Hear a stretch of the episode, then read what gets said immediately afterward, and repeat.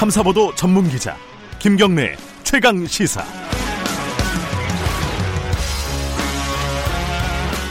김경래 최강 시사 2부 시작하겠습니다.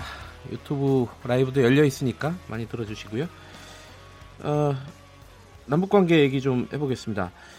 문재인 대통령이 어제 오슬로에서 노르웨이 오슬로에서 한반도 평화 구상을 밝혔습니다.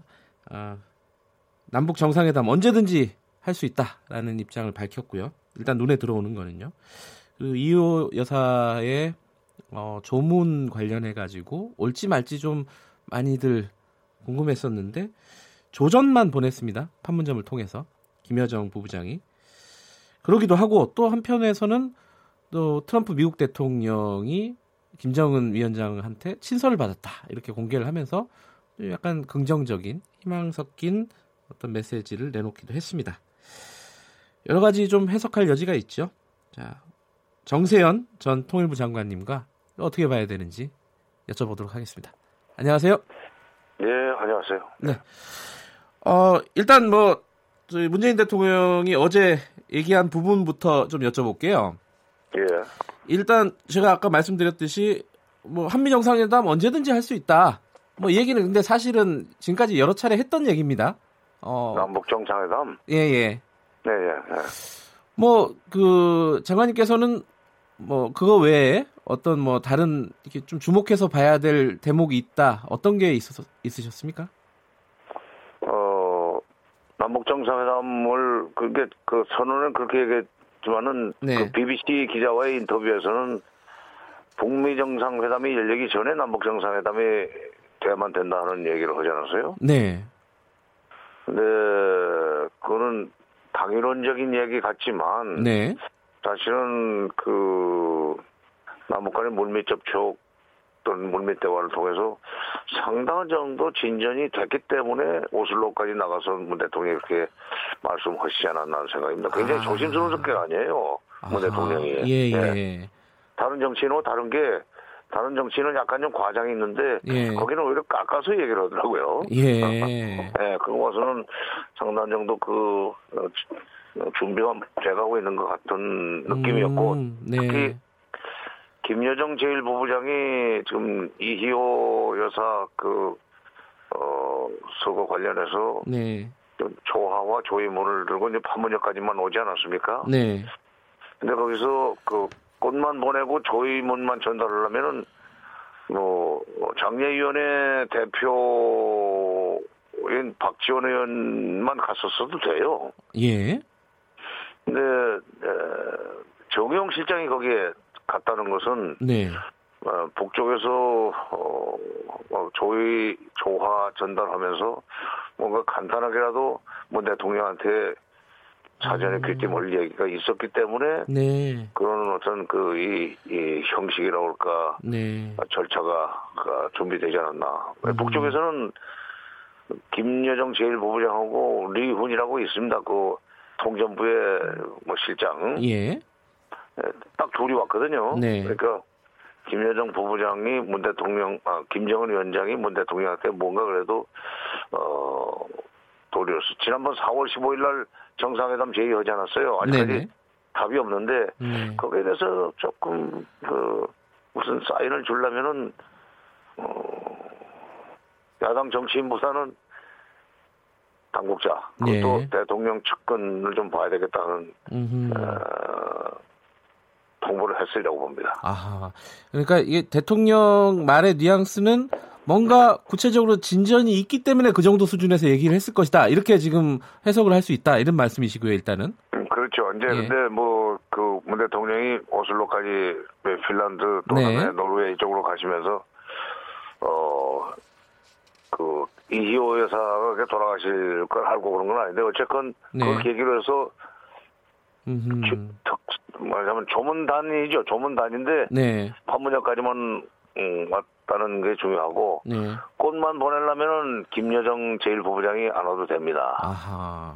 뭐 통전부장 정도가 와도 되는데 네, 네. 김여정 제1부부장을 그 보냈다는 것은 김정은 위원장이 뭔가 할 얘기가 있다는 얘기죠. 그냥 예. 어, 아주 사무적으로 전달할 상황은 아니다. 예. 음, 그러니까 북측의 네. 인적 구성이나 남측에서 맞이하는 인적 구성, 특히 이제 정의용 실장 을 네, 네. 보면은 뭔가 메시지가 전달될 가능성이 있다 이렇게 보시는 음. 거네요. 그런 점에서 이호 여사가 이때 뭐그 그 이런 말씀이 좀 실례가 될 수 있는데 네, 에, 이때 돌아가신 것이 늦게 돌아가신 것보다는 또 너무 음. 일찍 돌아가신 것보다는 적시 아닌가 그런 생각도 네, 해봅니다. 본인도 아마 하늘에서 되게 만약에 이런 본인의 죽음이 이런 밑거름이 된다면 굉장히 좋아하실 것 같아요. 이 부분은. 아 그렇죠. 예. 예, 그렇죠. 그- 예.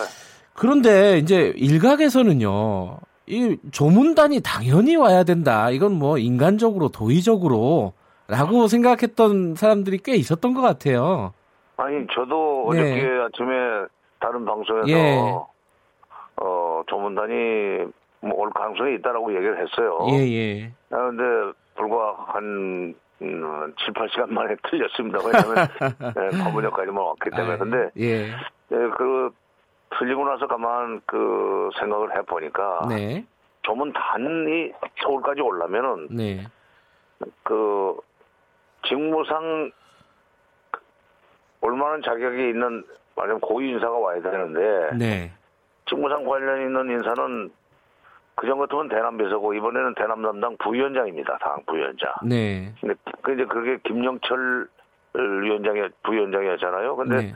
거기가 지난 며칠 전에 북한의 내부의 주요한 공식 행사에 모습을 드러내기는 했지만 네. 아마도 그 하노이 정상회담 이후 네. 그 여러 가지 후속 조치 차원에서 특히 통전부 쪽에 무슨 교통 정리가 좀 덜 끝난 것 같아요. 왜냐하면 아하. 예. 통전부가 이제 그런 거 전달하는 데인데 네. 통전부에 이현 실장 하나 오는 거 보면 거기도 좀 통전부에도 부부장이 많습니다. 네. 아 복수인데 어, 리현 실장 하나 딱 김여정 제1부부장 수행해서 온 거 보면은 네. 이 통전부가 좀 어, 남북 그 대화 채널이랄까 네. 협상 채널로서 아직 좀 교통 정리 중인 거기 때문에 네. 네.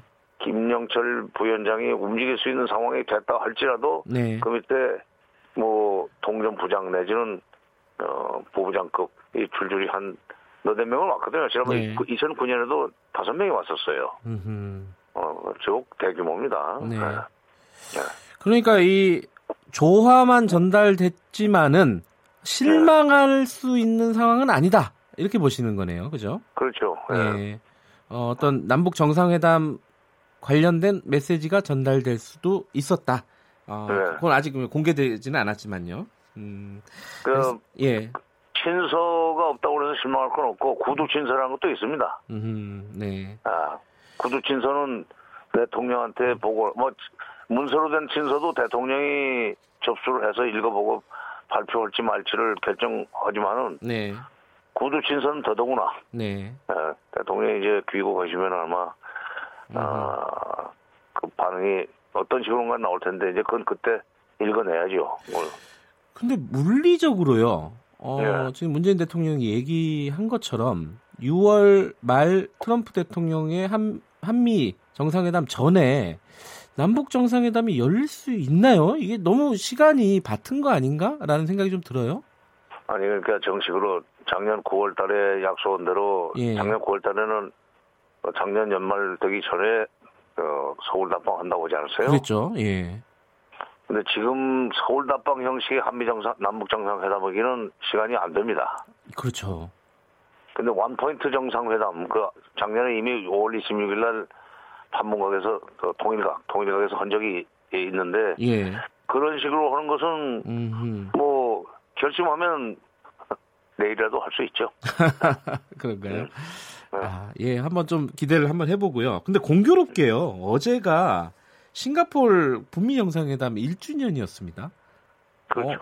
그 아마 김정은 위원장이 트럼프 대통령한테 친서를 보낸 게 그 1주년을 맞아서 보낸 거겠죠? 그렇게 해석하는 게 맞겠죠? 그렇죠. 그러니까 음. 김정은 위원장과 북한 입장에서 볼 때는 6.12 싱가포르 그, 그 북미 공동선언이 굉장히 지금 어, 바람직하다. 내지는 북한으로서는 기대 이상의 소득을 거둔 겁니다. 작년 6월 12일 날. 네.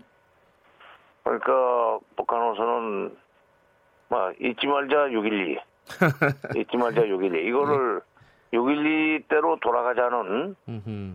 612대로 돌아가자는 그런 어, 생각에서 6.11을 바로 앞두고 트럼프 대통령한테 친서를 보냈을 겁니다. 예. 금년 초에 트럼프 대통령이 김정은 위원장한테 친서를 보내서 2월달 하노이 회담이 성사되지 않았어요. 네. 근데 이번에도 어, 김정은 위원장이 또 먼저 보냈다는 것도 의미가 있어요. 그러나 어, 미국이 셈법을 바꾸기 전에는 지금 회담에 안 나간다고 했기 때문에 네. 김정은 위원장이 예, 그 얘기도 좀 하지 않겠는가. 뭐. 기- 트럼프 대통령은 beautiful letter라고 했지만 예. 어, 다 어, 뭐 핵실험이나 미사일 발사는 계속 안 하겠다는 얘기는 들어가 있을 거고 네. 그러나 내가 4월 12일 날 얘기했듯이 네. 셈법을 좀 바꿔서 다시 만날 수 있기를 바란다. 네. 그런 정도 얘기는 6.11을 계기로 해서 어, 짚어둘, 짚어둘 필요가 있다고 생각했을 거예요. 근데 이게 사실 지금 말씀하셨지만은 그 트럼프 대통령이 그 친서에 대해서 뭐 좋은 반응을 보였습니다. 긍정적인 화답을 했긴 했지만은 본질적으로 변한 건 없잖아요. 지금 상황에서. 그러니까 그 경색 국면이 뭐 타게 될 만한 어떤 변화가 보이지는 않아서 그러니까 친서가 왔다 갔다 하고 뭐 만나자 이게 문재인 대통령이 얘기하고 여러 가지 그런 말들은 오가지만은 뭔가 바뀌는 건 없는 것 같다라는 어떤 답답한 생각도 듭니다. 그 부분은 어떻게 생각하십니까? 뭐 그, 그 답답하죠. 왜냐하면 네.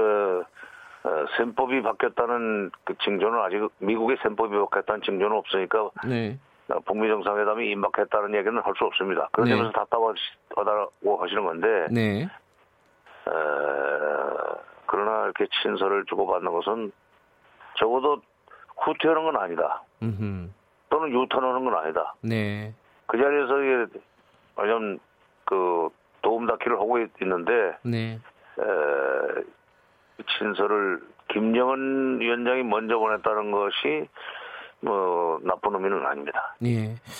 어쨌든 그러면 정 장관님께서는 어 물론 이게 뭐 예상하기는 쉽지는 않겠지만은 어 한미 정상회담 전에 원포인트 남북 정상회담 정도도 희망할 수는 있다. 어, 그렇죠. 예. 예, 그 정도 상황은 지금 마련돼 있다라고 보시는 거네요.